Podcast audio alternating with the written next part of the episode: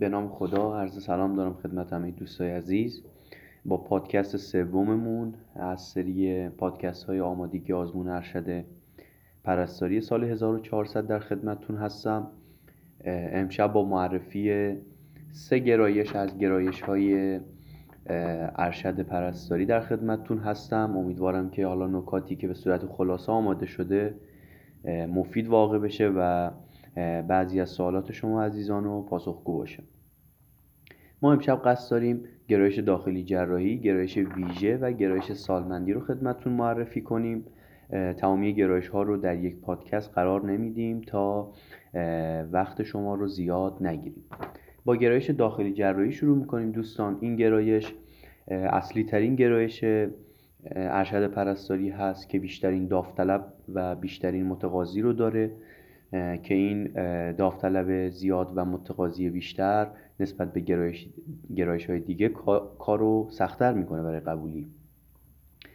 و اگر از ذرایب این گرایش بخوام خدمتتون بگم برای گرایش داخلی و جراحی درس داخلی و جراحی ضریب چهار داره و دروس کودکان مادر و نوزاد روان و بهداشت جامعه ضریب دو دارن و زبان هم که مشترکن در همه گرایش ها ضریب سه هستش.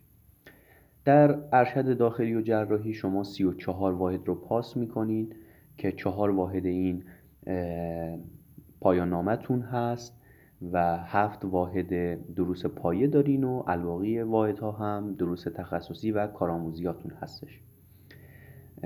دورنمای داخلی و جراحی در مقطع ارشد تربیت پرستاران تخصصی هست در زمینه مراقبت های از بیماران دارای مشکلات داخلی و جراحی که مستقیما در فضای درمانی بیمارستان یا درمانگاه های سطح شهر مستقیما به بیمار ارائه میشه و فارغ تحصیلان این رشته میشه گفت بیشترین تماس با بیمار در بالین رو خواهند داشت.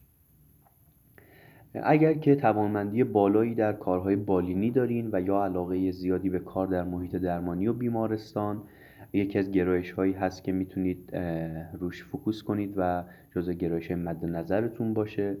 و بازار کارش هم همون کار کردن در مراکز درمانی حالا دولتی و خصوصی هستش. می‌تونین در قالب شرکت های خدمات پرستاری در منزل حالا به عنوان متصدی و یا به عنوان یکی از اعضای شرکت مشغول به کار بشید. در مراکز نگهداری سالمند و مراکز خصوصی که در سطح شهر خدمات بهداشتی رو ارائه میدن می‌تونید مشغول باشید. در مراکز طب مکمل و در هر زمینه که خدمات درمانی ارائه بشه فارغ التحصیل های این رشته می‌تونن که فعالیت داشته باشن. دوستان این نکته ای که خیلی اینجا مهمه اینه که به خاطر اینکه تمامی و فارغ تحصیلان مقطع ارشد در رشته پرستاری کارشناس پرستاری هستن اکثرا بازار کارشون زیاد تغییری نمی‌کنه. یعنی یک سری بازار کارها هست که به صورت عمومی هر فارغ و تحصیل هر گرایشی از ارشد می‌تونه در اون زمینه ها فعالیت داشته باشه. به طور مثال کار کردن در خدمات پرستاری در منزل هیچ ارتباطی به گرایش شما نداره. حتی اگر شما فارغ تحصیل گرایش بهداشت جامعه هم باشید اما خب کارهای ابتدایی بالین از دستتون برمیاد و می‌تونید که کار در بالین رو هم انجام بدین. این از این بابت تفاوتی که در گرایش های ارشد هست بیشتر متوجه همون تخصصی هست که شما بعد از ارشد می‌گیرین. یعنی اگر که شما ارشد سالمندی داشته باشین کارهای مشترک با ارشدهای داخلی جراحی هم دارین. اما خب به طور تخصصی تر در زمینه سالمندی کار می‌کنین. و اگر یا ارشد ویژه داشته باشید شما با تمامی پرستارها از بابت توانایی بالینتون یکسان هستین. اما خب کار در زمینه بخش های ویژه به صورت تخصصی نیازمند نیروهایی هست که در گرایش ارشد ویژه تربیت شده باشند عرض شود که از بابت جذب هیئت علمی به خاطر اینکه گستردگی دروس داخلی جراحی در مقطع لیسانس و کارشناسی هست. تعداد بیشتری از فارغ و تحصیلان ارشد داخلی و جراحی جذب دانشگاه ها میشن. اما این به این معنا نیست که سایر گرایش های ارشد شانسی برای جذب هیئت علمی شدن نداشته باشند چند تا نکته هست. اول اینکه همه دانشگاه علوم پزشکی که نیاز به هیئت علمی پرستاری دارن معمولا گرایش های دیگه پرستاری رو هم در مقطع ارشد ارائه میدن و در مقطع لیسانس هم دروس مختلفی تدریس میشه و فرزن اگر شما فارغ و تحصیل ارشد بهداشت جامعه باشید و به دنبال این باشید که در فضای آکادمیک به عنوان هیئت علمی مشغول به کار باشید قطعا جذب خواهید شد. اما خب شرایط عمومی و شرایط اختصاصی که باید داشته باشین پایه علمی و مقالاتی که باید در این مدت ثبت کنین که اینا موثر هستش و می‌تونید در مقطع لیسانس بچه ها رو در مثلا درس, درس بهداشت جامعه تدریس کنین کارآموزی بهداشت جامعه رو شما داشته باشید. و تمامی گرایش های ارشد پرستاری شانس جذب شدن به هیئت علمی رو دارن. اما خب تعداد بله تعداد متفاوت هست و گرایش داخلی و جراحی بیشترین شانس رو برای جذب هیئت علمی داره. نکته آخر از گرایش داخلی و جراحی ظرفیت پذیرش این گرایش هست که طبق دفترچه سال 1399 این گرایش مجموعاً 149 داوطلب رو در دوره روزانه پذیرش می‌کنه 66 دانشجو رو در دوره شهری پرداز و 34 دانشجو در دانشگاه آزاد می‌تونن پذیرش بشن. که خب اعداد خوبی هست و شانس قبولی زیادی هست. از اونجایی که خیلی از گرایش های دیگر رو هم رتبای برتر دنبالش هستند و نمیشه گفت که مجموع این پذیرش های داخلی و جراحی رو اگر شما حساب کنید فرض رو بر این بذارید که مثلا اگر 300 تا پذیرش هست 300 نفر اول این ظرفیت رو پر می‌کنن. نه. همه گرایش ها خواهان و اون داوطلب خودش رو داره. ولی خب تعداد این ظرفیت این گرایش از بقیه گرایش ها بیشتر هستش. گرایش دومی که می‌خوام خدمتتون معرفی کنم گرایش پرستاری ویژه هستش. مهمترین نکته ای که از این گرایش باید در ابتدا بهتون آرز بشم شرط سابقه کار دو سال هستش برای پذیرش در این گرایش که چند تا نکته رو میشه ازش فهمید. اول اینکه داوطلبین این گرایش همه شاغلین هستند و کسایی هستند که حداقل دو سال از فضای دانشگاه در مقطع لیسانس دور شدن. خب اگر که از این بابت ما بخوایم موشکافی کنیم این نکته رو کسایی که شاغل هستن خب به خاطر وقت کمتری که دارن و یا اون دور شدن از فضای آکادمیک ممکن هستش که فرصت زیادی رو برای مطالعه نداشته باشن و رقابت سبکتری بین این افراد برقرار باشه که خب این فرصت عالی هست برای عزیزایی که حالا گرایش ویژه رو می‌خوان و شاغل هستن تا برنامه ریزی دقیقتری داشته باشن که بتونن نسبت به همکاراشون مطالعه بهتری داشته باشن و شانس خودشون رو برای پذیرش در گرایش ویژه بالا ببرن. چرا که تمامی دانشجویانی که مستقیما از مقطع لیسانس وارد آزمون ارشد میشن حق انتخاب این گرایش رو ندارن و تماما ظرفیت این رشته بین داوطلبین شاغل هستش. خب در گرایش ویژه ضرایب دروس مختلف داخلی و جراحی چهار هست و مانند گرایش داخلی و جراحی درس های روان کودک بهداشت جامعه و مادر و نوزاد ضریب دو دارن و زبان هم که ضریب سه. و دورنمای این رشته به دنبال تربیت پرستاران متخصصی هست که در زمینه مراقبت های ویژه یعنی آی سی سی و دیالیز تربیت میشن و برای کار در این زمینه ها آماده میشن. اما باز هم شرط پذیرفته شدن در عضو هیئت علمی رو دارن و با توجه به رزومه تحصیلی و اون مقالاتی که می‌تونن ارائه بدن شانس قبولی در و پذیرش در هیئت علمی رو دارن. این گرایش هم 32 واحد هست در مقطع ارشد که چهار واحد پایان نامه 9 واحد دروس پایه و الباقی هم دروس تخصصی و کارآموزی های شما هستش و اگر کسی برای تدریس هم در نظر داشته باشه می‌تونن در دوره لیسانس دروس ویژه سی سی و دیالیز رو در ترم 6 تدریس کنن. زمینه کاریشون به غیر از تدریس می‌تونه کار در مراکز مراقبتی دولتی بیمارستان ها در بخش های ویژه و یا خصوصی مراکز دیالیز و بیمارستان های خصوصی باشه و پذیرش و ظرفیت پذیرش این گرایش هم 106 نفر در مقطع روزانه 44 دانشجو در مقطع شهری پرداز و 10 دانشجو هم جذب دانشگاه آزاد میشن طبق آخرین دفترچه وزارت بهداشت. که خب تمامی این رقابت بین عزیزان شاغل هستش.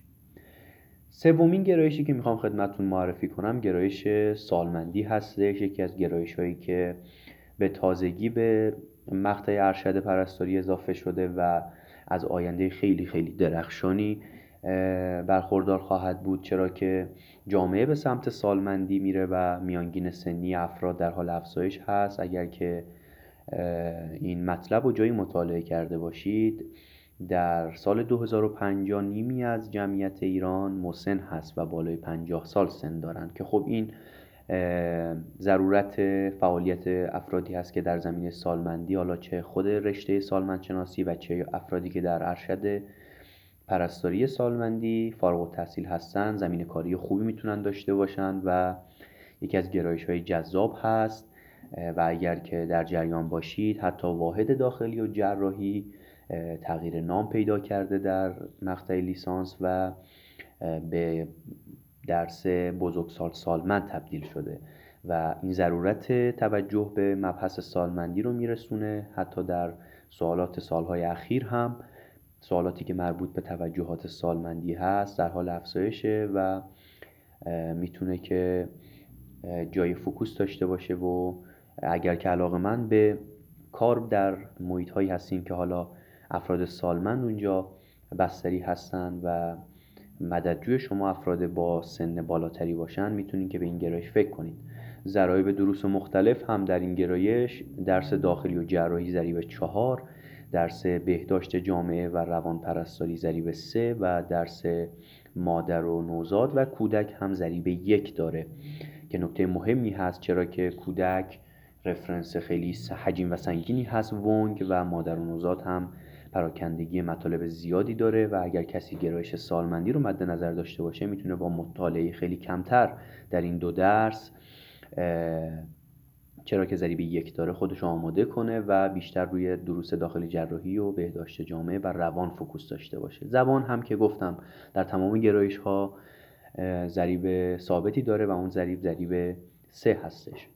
دورنمای گرایش سالمندی در مقطع ارشد هم تربیت پرستاران متخصصی هست که در ارائه خدمات مراقبتی و توانبخشی به سالمندان فعالیت می‌کنن که در این گرایش دروسی که ارائه میشه 32 واحد هست 7 واحد دروس پایه 21 واحد تخصصی و کارآموزی های شما و چهار واحد هم پایان نامه هستش. و رفرنس های این گرایش ترکیبی از نظریه های سالمندی با علم پرستاری و پزشکی هست که منجر به تربیت پرستاران در این حوزه میشه. بازار کار خوبی می‌تونه داشته باشه چرا که سالمندان از طرف خانواده ها هم محل توجه هستند و تا چند سال آینده خیلی از افرادی که در حال حاضر جزوی از این جامعه هستند به سالمند تبدیل میشن و قطعا خدمات مفید رو برای خودشون و خانوادهشون از تیم درمان چه به صورت دولتی و چه به صورت خصوصی خواهان هستند علاوه بر محیط دانشگاهی که گفتم تمامی گرایش ها شانس دارن بازار کار دیگهش در مراکز نگهداری سالمند هست مراکزی که طبهای مکمل سالمندی ارائه میدن مراکزی که توانبخشی های سالمند رو ارائه میدن و کار به صورت شرکت های نگهداری سالمند در منزل یا همون هوم کر می‌تونه از قسمت های جذاب بازار کار این گرایش باشه و اگر هم که به دنبال جذب در هیئت علمی و فضای آکادمیک باشین خب می‌تونین تدریس در گروه سالمندی ارشد داشته باشین و جذب هیئت علمی بشین و اگر که حالا این توانمندی رو در خودتون داشته باشین. می‌تونین درس های داخلی و جراحی مقطع لیسانس رو هم تدریس کنین و کارآموزی های بچه ها رو به عنوان یکی از زمین های کاریتون در نظر داشته باشین. این گرایش هم 68 داوطلب روزانه رو جذب می‌کنه و 25 داوطلب شهری پرداز و هیچ دانشگاه آزادی تا به امسال در این گرایش جذب نداره. البته که دفترچه ممکنه در سال آینده متفاوت باشه و دانشگاه های آزاد هم این گرایش رو جذب کنن و تعداد جذب داوطلب در دانشگاه دولتی هم کم یا زیاد بشه. این سه گرایش سه تا از گرایش های پرتقاضا هستش به خصوص درس داخلی جراحی به خصوص گرایش داخلی جراحی و گرایش ویژه. و گرایش سالمندی هم به تازگی داره به کانون توجه بچه ها تبدیل میشه و می‌تونه زمینه خوبی باشه برای ادامه تحصیل و ادامه اون شغل شریف پرستاری در زمینه نگهداری و مراقبت های سالمندی با توجه به اینکه جمعیت و حرم جمعیت رو به سمت مسنتر شدن میره. ما سعی می‌کنیم که در قالب همین پادکست های در همین اندازه تایم بین 15 تا 20 دقیقه گرایش های دیگر رو هم خدمتون معرفی کنیم. با گرایش کودکان گرایش مدیریت پرستاری و گرایش روان پرستاری در پادکست بعدی در خدمتتون هستم. امیدوارم که هر آنچه که به صورت خلاصه در این پادکست ارائه شد بتونه مفید باشه و بخشی از اون سوالات ذهن شما عزیزان رو برطرف کنه. خیلی خوشحال میشم اگر که feedback این پادکست ها رو حالا در فضای مجازی چه در چه از طریق پیج اینستاگرامی و چه از طریق کانال تلگرامی من که لینکش در پیج اینستاگرامم هست این feedback این پادکست ها رو به ما بدید. نظرات و انتقاداتتون رو به ما ارائه بدین. چرا که می‌تونه به ما کمک کنه در جهت اینکه کیفیت کارمون رو برای ارائه به شما عزیزان هر روز و هر روز بهتر کنیم. امیدوارم که شب خوبی داشته باشین. و تنتون سالم و لبتون خندون یا علی خدا نگهدار.